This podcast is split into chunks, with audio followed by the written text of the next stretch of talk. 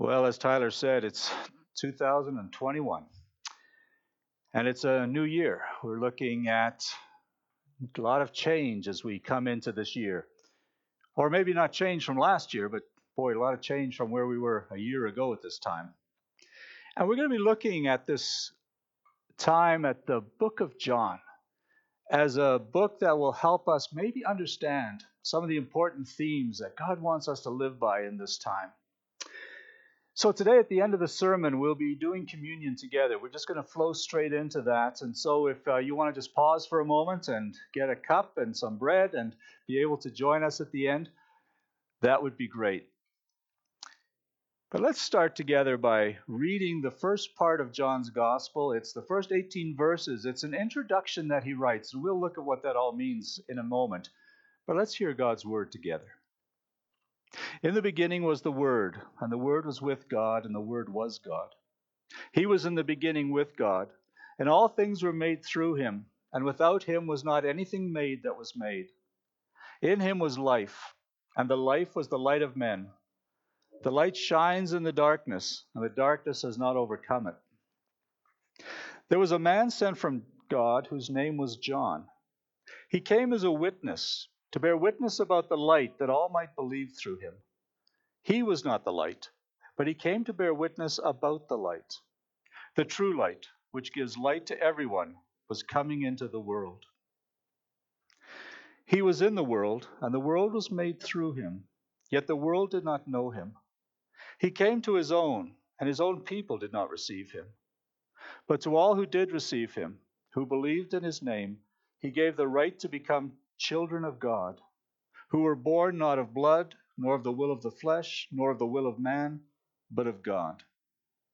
And the Word became flesh and dwelt among us, and we have seen his glory glory as of the only Son from the Father, full of grace and truth. John bore witness about him and cried out, This was he of whom I said, He who comes after me ranks before me, because he was before me. For from his fullness we have all received grace upon grace. For the law was given through Moses, grace and truth came through Jesus Christ. And no one has ever seen God, the only God, who is at the Father's side. He has made him known.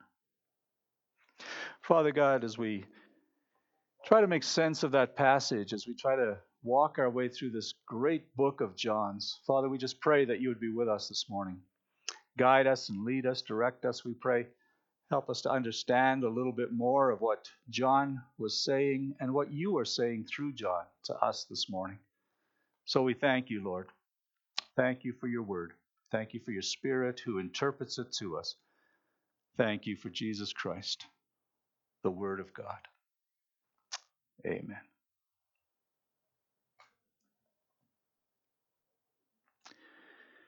If you tuned in last week to our sermon, uh, Tyler was speaking about just thoughts for the new year. And he talked about the importance of hearing God kind of give themes or words that help us understand what God's trying to do with us in the new year.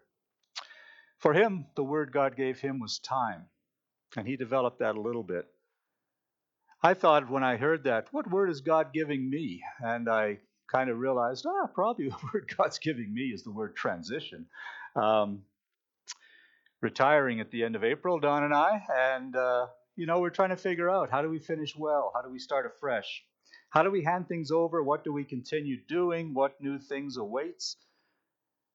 And I just wonder, because what John is going to do is introduce us to some themes. What are some of the themes that we sense for this coming year? Themes that'll be important and probably important to realize sooner rather than later. Well, I think one theme for all of us is change. I mean, we live in this time of change. I was just thinking back to this Sunday a year ago. Since then, uh, my mom passed away. Our two daughters and their two husbands have each taken a new job. They've moved to new cities to do that. Don and I announced our retirement. Uh, we're preparing to move to Campbell River in uh, the late spring. COVID came, totally changed how we do church, totally changed Christmas Eve. Boy, that was a different service to actually tape that 10 days before Christmas Eve. And then Christmas Eve for me was done. It wasn't that Christmas Eve service we get to do. Uh, I think another theme is trust. Um, the past isn't coming back. We sort of started to realize that we're, we're never going to go back to normal. We're going to go forward to a new normal. And we just need to trust God in the uncertainty of this intervening stage. It's sort of like the people of Israel. You remember under Moses, they left Egypt and they were going to the promised land, but there was this passage in between, this time in the wilderness. And I think that's where we are. We're in this time in the wilderness between where we were and where we're going to be. And in a sense, we wander there, but we wander being led by God.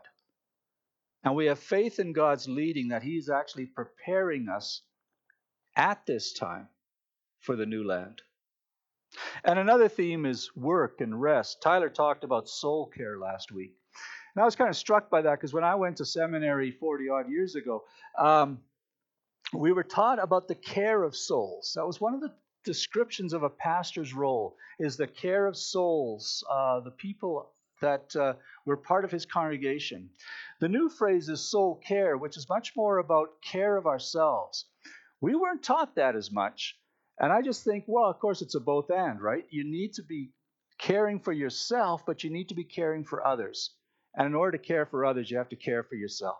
And we're going to develop that towards the end of the sermon. But, but that's another theme that's there, is this whole idea of work and rest, of, of being active for God, but being uh, resting in God at the same time.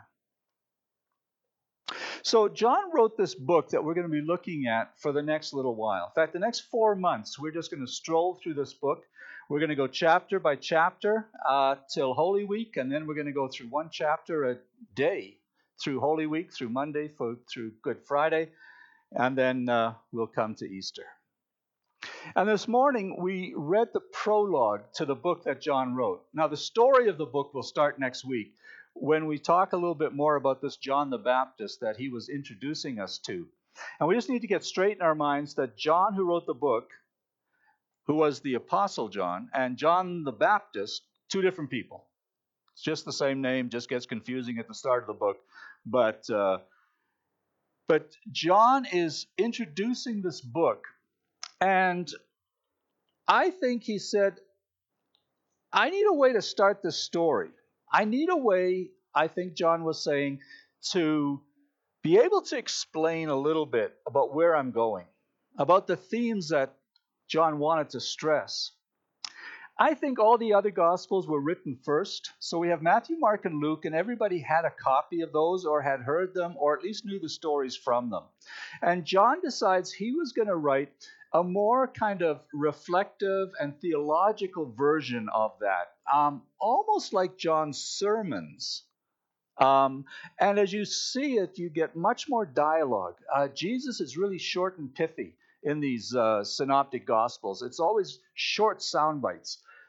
In John, he has long talks, and I think John is um, helping us see Jesus in a more full dimension more explanation, more interpretation, almost John's sermons on the life of Jesus.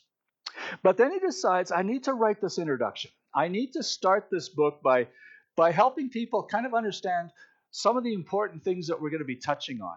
And so it's like an overture to a musical or a symphony. And I don't know, I, I like uh, musicals much more than I like symphonies or operas, but you go to a musical and the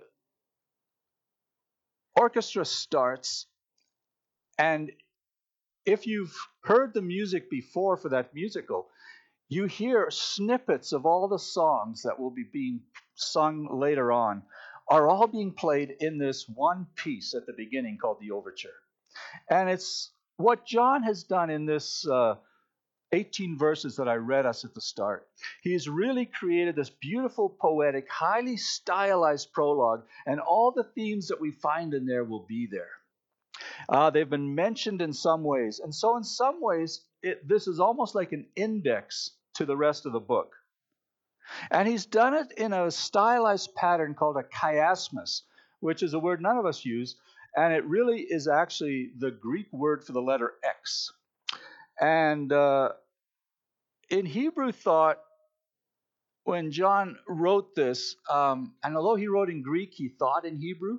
Um, you, you kind of write, and it looks like the the greater than sign, if you want. I guess for you guys this way, but um, if you kind of just looked at it, and there's sermon notes that you can download to go with this that might help you just be able to visualize this. But he talks off with, in the beginning was the Word, and he talks about Jesus. And then he goes, there was a man whose name was John, and he talks about John the Baptist. And then he comes back to Jesus. The Word became flesh. And then he comes back to John the Baptist. John testifies about this. And then he finishes with Jesus. Grace and truth came through Jesus. Now, in the West, what we are taught in English class is um, you put the important things either at the beginning or at the end. So, uh, if you take journalism, uh, newspaper reporters are told don't bury the lead. In other words, put the most important thing at the front. Well, they don't do it as much as they used to, but but typically in a newspaper article, you would read the first paragraph and you get all the information. Everything else was developing what was in that. So that was put it at the beginning. Speakers are often told put the most important thing at the end, finish with a bang. And uh, it's sort of like, um, you know, if you have a key hidden to your house somewhere, now that we have the codes, we don't need that as much. But, but when you had a key hidden, you either hit it at the front door or you hit it at the back door. And that's sort of this idea. In Hebrew thought, you put the most important thing in the middle and you create this chiasmus, this thing where it's kind of steps out. And the most important thing is right in the middle. It's sort of like a mountain peak if you want to change the dimension of that or direction of that. And in the middle, John says this But to all who received him, to who believed in his name, he gave the right to become children of God. And the Word became flesh and dwelt among us, and we've seen his glory, glory as of the only Son from the Father, full of grace and truth. That's the heart of what John is talking about. And he's put it right in the middle. And I don't know if you got confused when I read that through. Um, it, it's hard to know when John is changing gears, and you have to kind of, oh yeah, now he's talking about John the Baptist. Oh, I guess he's back to Jesus now. And but what I think he was trying to say, let's just simplify that whole thing and say he was just trying to answer three big questions. And the first one of those is, who are we talking about? And he starts off with, In the beginning was the Word, and the Word was with God, and the Word was God. He was in the beginning with God. And all things were made through him, and without him was not anything made that was made. So, who are we talking about? He says, we're talking about the Word. The New Testament was written in Greek, and the Greek word for word is logos. Now, in Greek philosophy, logos was the rational organizing principle behind the universe. It's that abstract rule or order behind everything. So they didn't have a personal God. They had this idea that there was this logical, hidden hand, whatever, uh, this wisdom that was there behind everything. In the New, in the Old Testament, word was much more personal. Uh, God created by a word. God spoke and it happened. in the Psalms, it's true after creation as well. It says in Psalm 107, He sent out His word and healed them and delivered them from their destruction. And you get this personification of word. You get this word is used of God Himself. And in Proverbs, you get that of wisdom, which is another form of this logos in Greek. The Lord possessed me at the beginning of His work, the first of His acts of old. Ages ago I was set up, at the first before the beginning of the earth. And there's some of that language of John that's caught up in that, where wisdom is talking there. And yet you understand that in lots of ways it's really talking about Jesus. And what John is trying to say there, I think, is just really simply this Jesus is both what the Greeks were looking for through their philosophy and what the Jews were waiting for in their understanding of the Old Testament. And Paul in 1 Corinthians pulls these two things together. And in 1 Corinthians 1, he says, We preach Christ crucified, a stumbling block to Jews and a folly to the Gentiles, but to those who are called, both Jews and Greeks, Christ the power of God and the wisdom of God. And so he's tying that power and presence of God and that wisdom of God, and he's tying this Greek and this Hebrew thought together. So he says, Who are we talking about? We're talking about the ultimate, whatever it is in your system of thought. And we're about to explain to you that that's really God. And then, secondly, he talks about the Word and God. And in developing this idea of Jesus and the Word, he says two things about Jesus. In the beginning was the Word, and the Word was with God, and the Word was God. Now, I'll let you settle on that for a second because he actually contradicts himself. He immediately says Jesus was God, and then he immediately says Jesus was with God. So, which was it? Was he God or was he with God? And to solve that, the Jehovah's Witnesses simply say, well, let's just come down on the side that Jesus really wasn't God, he was just with God, that he was a God, but he isn't God. But if we're going to be biblical Christians, we need to learn to hold those two things together. It's the ultimate both and. And, and you know, I, I love both and. And this is where it comes from. It really starts with who Jesus is. Is Jesus God or is Jesus with God? And it's both. In other words, he is God, but he's not the Father. And we have here the start of this understanding of the Trinity that there's Father, Son, and Holy Spirit that are each God, but they're different from each other. They're distinct persons, if you want. And we'll look at that further another day because John's going to go into this. This is all introduction, but it's just crucial to understand what, what John is saying about Jesus. He's saying Jesus is God. And John starts with this super high version of who Jesus is, that he really is God. When you read the other Gospels, Jesus appears, you know, as a baby at Christmas. Then he appears, you know, on the beach and he calls these disciples to follow him, and they start to figure, gee, there's more to this guy than we realized. And they slowly begin to realize that he's God. John just starts you right off. He is God. And John wants you to know that right off the top. And the third thing out of that first point is the Word and humanity. The Word became flesh and dwelt among us, and we've seen His glory. Glory as of the only Son from the Father, full of grace and truth. And the third thing that John wants us to know about who Jesus is is that not only is He God, but He became man. He was born as a baby, grew up as a man, and this is the other crucial both and. And if we don't get this one, then we don't understand Jesus and it messes up our theology beyond redemption. Jesus was God and man at the same time. In other words, he didn't stop being God when he became a man.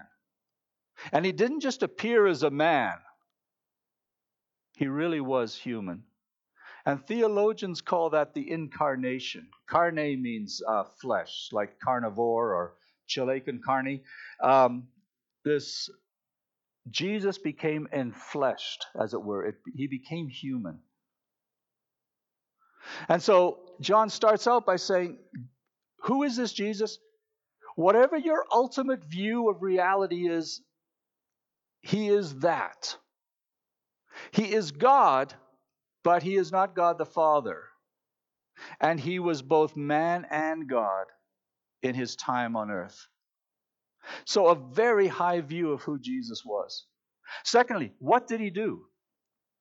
The Word became flesh and dwelt among us, and we've seen his glory. Glory as of the only Son from the Father.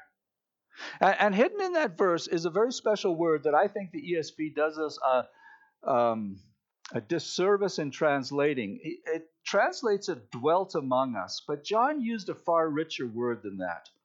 The word he used was used in the Old Testament for a tabernacle. What he really says is the word became flesh and tabernacled among us. And you're going, well, tabernacle, what's tabernacle? Well, the tabernacle was the tent that Moses built in the wilderness. And it was to be a sign of God's presence. It would later, the form of it would become the form of the temple. But in Exodus, while they're in the desert, wandering, God says, Let them make me a sanctuary that I may dwell in their midst. Now, find how many echoes are in this in this verse of John. Exactly as I show you concerning the pattern of the tabernacle and all of its furniture, so you shall make it. And what God says is, I want to dwell in your midst. And so he, he gives them this tabernacle, and his glory comes down, the Shekinah glory, and Shekinah means tabernacle as well. So the tabernacle glory comes down. And the tabernacle was God's presence in the wilderness. It's where he met with the people, it's where he met with Moses and talked to him face to face. And it's that image that John has here when he talks about the, the word became flesh and dwelt among us. No, no, he tabernacled, he, he tented, he, he was present, he dwelt among us. It was God's presence here in all his glory, grace, and truth. And then the third thing why did he come? And John says, To all who did receive him, who believed in his name, he gave the right to become children of God. And Jesus came to call us back into relationship with him. That parable of the prodigal son that I come back to again and again and again, because I think it's the ultimate image of, of God and us.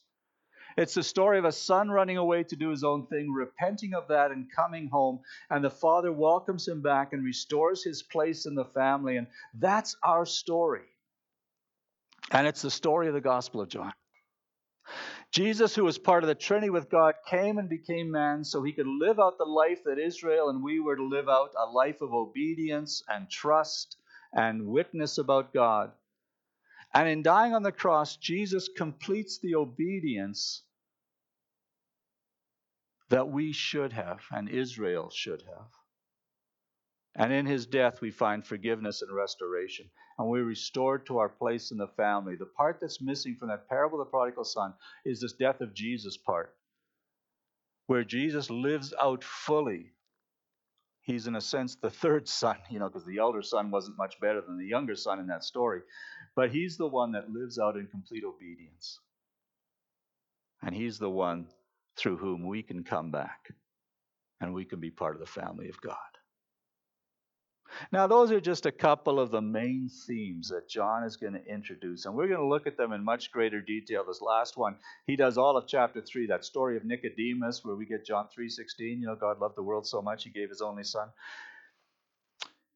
We'll see much more of that, but, but just the introduction, John says, if you're going to read this book, you have to understand three things. You have to understand who Jesus was, you have to understand what he did that he became flesh. So, who Jesus was, that he was God. What he did, that he became a man. And why he came in order to bring us back to God. And then he's going to develop these themes throughout the book.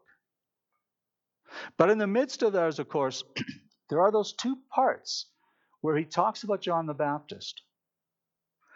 Uh, next week, we'll look at John the Baptist in detail because the first part is all about him.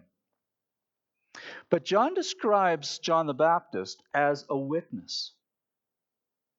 And he's reminding us today that part of our role, and maybe a big part of our role going into 2021, is this idea of being a witness. There was a man sent from God whose name was John the Baptist. He came as a witness to bear witness about the light that all might believe through him. Now, I think we are called to be John the Baptist. We're not called to be Jesus. We're not called to be the Messiah. We're not called to be, you know, gods. We are called to be a witness. And as we start this new year, I just kind of wondered well, as we get a glimpse of who Jesus was, and as we get a glimpse of what our calling is to be a witness, to be one who testifies about our relationship with God, I want to come back to where we started with this idea of themes. And I said back there that there's a sense in which soul care and care of souls are two parts of our lives. Care of souls is, is, is reaching out and serving others, being a witness to others. Soul care is, is making sure that we have the love of God and the fullness of God within us that we can do that. And I wanted to give you, as my kind of New Year's gift to you, two poems this morning. We've looked at John's poem. I want to give you two that have touched my life in deep, deep ways this year. I read them over and over and over as part of my devotion. And as we come and take communion this morning, I think what I want to do in communion is to kind of own these two parts of what God is calling us to this year. That we're to have a deep experience of Him and we are to be His witnesses to the world of that deep experience. So, two poems. The first one is attributed to Sir Francis Drake. You remember, like hundreds of years ago, this guy that circumnavigated the world. And uh, he wrote this poem um, allegedly. I, am not going to stand by, by the authorship of it, but I sure stand by the poem. And here's what he wrote. And just kind of sit back and just hear this. And as we think about taking communion this morning, I'm thinking about what is it that I'm committing myself to in 2021. And I want to suggest let's commit ourselves to two things. Let's commit ourselves to being God's witnesses, to being John the Baptist. But let's commit ourselves to a deeper uh, understanding and deeper relationship with this Jesus that he has described to us. So, to be God's witnesses in the world. Francis Drake wrote this Disturb us, Lord, when we are too pleased with ourselves, when our dreams have come true because we dreamed too little, when we arrived safely because we sailed too close to the shore. Disturb us, Lord, when with the abundance of things we possess, we have lost our thirst for the waters of life. Having fallen in love with life, we have ceased to dream of eternity. And in our efforts to build a new earth, we have allowed our vision of the new heaven to dim. Disturb us, Lord, to dare more boldly, to venture on wilder seas where storms will show your mastery, where losing sight of land we shall find the stars. We ask you to push back the horizons of our hopes and to push back the future in strength, courage, hope, and love. And this we ask in the name of our captain, who is Jesus Christ. I don't know if you've said any New Year's resolutions, but boy, when I thought about that, I thought, disturb us when we're too pleased with ourselves, when our dreams have come true because we've dreamed too little. And what is it that God wants to do in our lives as His witnesses this year? Second poem, totally different. It comes from Judy Brown, and it's called Fire. And it's this call to, we do that not in a flurry of activity, but out of the contemplation of rest that we work six days, but we rest one day, and the one day is the important day, that we spend time with God. Not that we only spend time with God, but that we have that balance.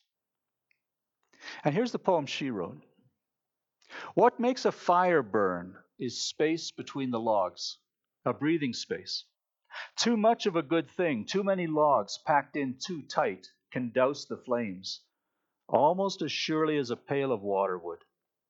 So, building fires requires attention to the spaces in between as much as to the wood. And when we are able to op- build open spaces in the same way, we have learned to pile on the logs. And then we come to see how it is fuel and absence of the fuel together that make the fire possible. We only need to lay a log lightly from time to time a fire grows simply because the space is there, with openings in which the flame that knows just how it wants to burn can find its way. How marvelous poem. What makes a fire burn is space between the logs, a breathing space. And I think that's the two themes of the year for me. How do I become a witness for God? How do I do things for God? How do I live out the care of souls? How do I live out what God has called me to do? And how do I care for myself? How do I keep my relationship with God vibrant? How do I keep the, the fires within burning, if you want? And it's this idea It is fuel and the absence of fuel together that makes the fire possible. So, as we come to take communion this morning, I just invite you to, to pause for a moment and just to kind of think what is it that God is saying to us? I think God is calling us to be His witnesses. I think God is calling us to, to serve Him in this year. But I think God is also calling us to a deeper relationship with Him, a, a closer relationship, a quieter relationship in some ways. And it's in that in and out, that both and of those, that we will find what God has called us to. And so this morning, I'm not sure the themes for you, but themes for me, well, knowing God, knowing who Jesus is, being his witness, making a difference for him, trusting him in the midst of uncertainty and change. Jesus, on the night he was betrayed, took bread. When he'd given thanks, he broke it and he said, This is my body broken for you. And in the same way, after supper, he took the cup and he said, This cup is the new covenant in my blood. Drink this in remembrance of me. For whenever you eat this bread and drink this cup, you proclaim the Lord's death until he comes. And so this morning we have our small communion cups that we have here that uh, we hope to use again soon. But in them is the bread. And Jesus said repeatedly, Come together and take this bread and take this cup. Remind yourself of who Jesus is, this great God who died for us. And remind yourself of your commitment to live that out in your life. And so we come and we take the bread, Christ's body broken for us, and we receive that. And in receiving it, we recommit ourselves to knowing God more deeply and serving God more fully.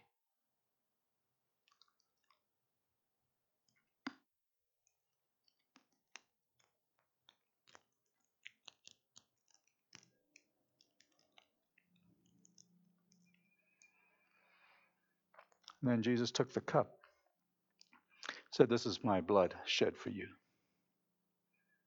Let us drink together.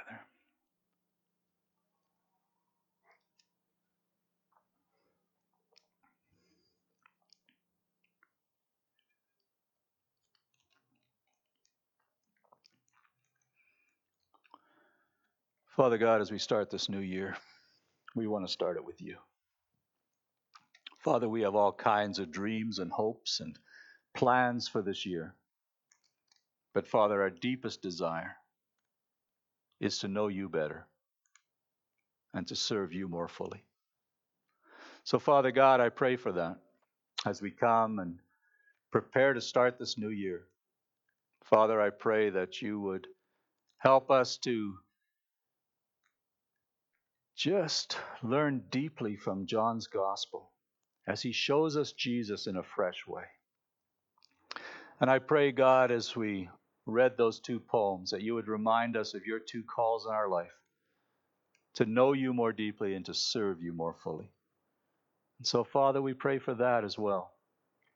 We recommit ourselves to you at the start of this year.